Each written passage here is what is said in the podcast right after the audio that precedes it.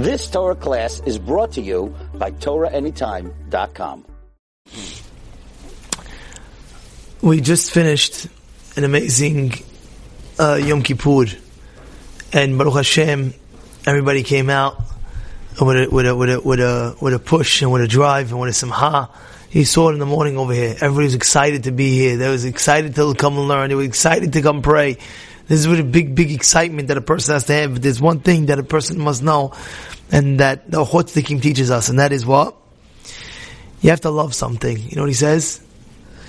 You have to love to live a long life. You heard that? That's what he writes. Avat orech yamim. You have to love living. You know? Mi aish chafetz hayim. Who is a person that yearns life? Ohev yamim. This, what I'm telling you now, Rav Scheinberg used to say, he would say this Dvar Torah all the time, all the time. When people would ask him, what's the best advice that you can give? Imagine, you come to, imagine right now you, are sitting next to the Gadol Hador, Rav Scheinberg, Rav Chaim Pinchas Scheinberg, and you go ask him, what's the best advice that you can give? And you know what he answered? Ohev Yamim. You have to love the days. Hashem gave you another day of life. He just finished Kippur. He says, you know, He stamped you, Hashem for life. You're still alive. But what do you have to do with that? You have to love life. You have to appreciate that you're alive. This one day that you're alive, I love it. Thank you, Hashem. I survived another Yom Kippur. I, I made another Yom Kippur. You know what that is? Now you have another day of life. You have to utilize that time. You have to take advantage of it. Somebody told me yesterday, you know what he's doing? He said, what are you doing?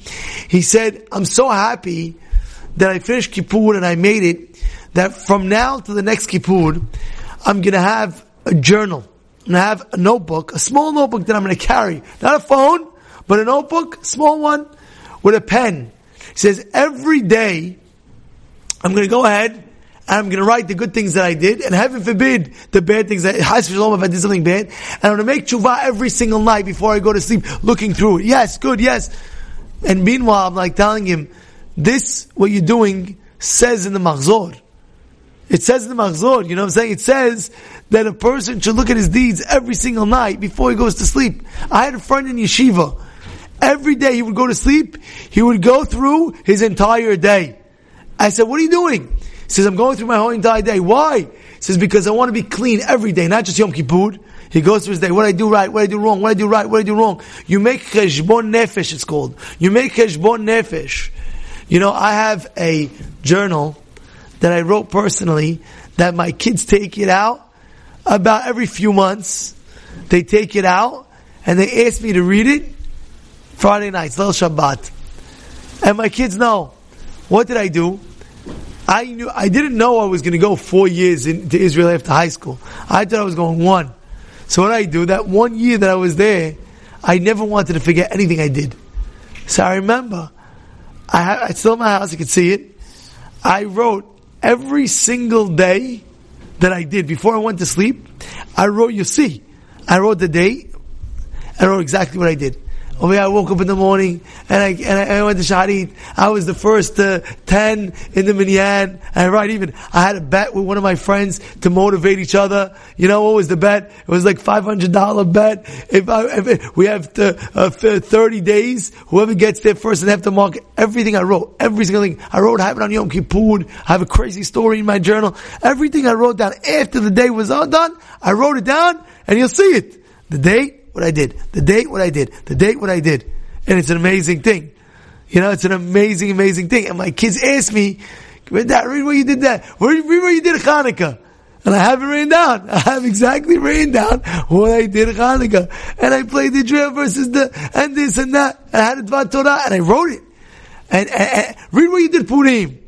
So Purim that I can't read for you. I got, I got, I had, to drink too much. I drank too. I'm Writing it, writing it. I said, I'll never forget that Purim. I was the best Purim of my life. I drank, my rabbi was giving me, Yallah. I went on the balcony. He had a balcony overviewing such a view of Israel. And I was just like, oh, meditating, just like thinking, they do it with Hashem. And I was like, pouring out my heart, crying, going wild. That's the greatest feeling I've had in my life. But I'm just bringing a point. Everything is written down. And you go back, and they're excited. Ah! And I know everything, you can see it. And, and, and, and, and, and you go back. This is what you do every day, right? If you can, it might be difficult, but you can do it. You can do it. Take a notebook. Listen to what I'm telling you. You love life. This is how you live life. You could go back after five years from now, or ten years from now, or twenty years from now. You could save it for your kids. And when they grow up, you know what I did? Your grandkids, you know what I did? This is what I did. I have everything written down. I prayed. I was the first ten. I was this. And even if you do it every single day, I was the first ten today. I, oh, you missed it. You're right. I missed being the first ten today in shul. And you say, I learned three hours today. I learned four hours today. Like that. You write it down. You know, you know what I'm saying? I did this and I did that and I did this and I did, I did a good deed. Write it down. Write it down. A guy came to me, he was poor, he needed help. Does that I helped him out? Even though you know. But over you know what you did? You know what you did. You understand? Write everything down. And how's some of you slipped up? Sorry, Hashem, I slipped up, you know, but you don't, you don't want them to see that, you know? You put like a parentheses, do not read the following, you know? you know what I'm saying? For yourself. So now you go back up, then you know what you can do?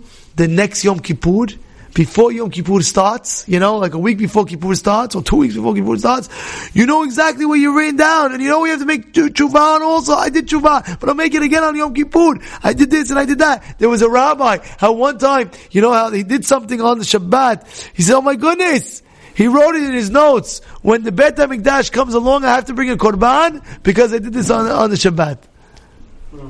It's brought down the Gemara like that. He wrote down, I did a, B, and C. When the Bet HaMikdash comes, I owe a korban to Baruch Hu because I did A, B, and C. Imagine, okay, we're not on that level. We're not, you know how much korbanot you have to bring? We're not on that level. We're not on that level. But whatever level you're on, you love life. I don't want to go back. What I do? A guy hits, uh, 20 years later. What I do over the 20 years? We have written down. Oh, you know what I did in, uh, 2022? Boom.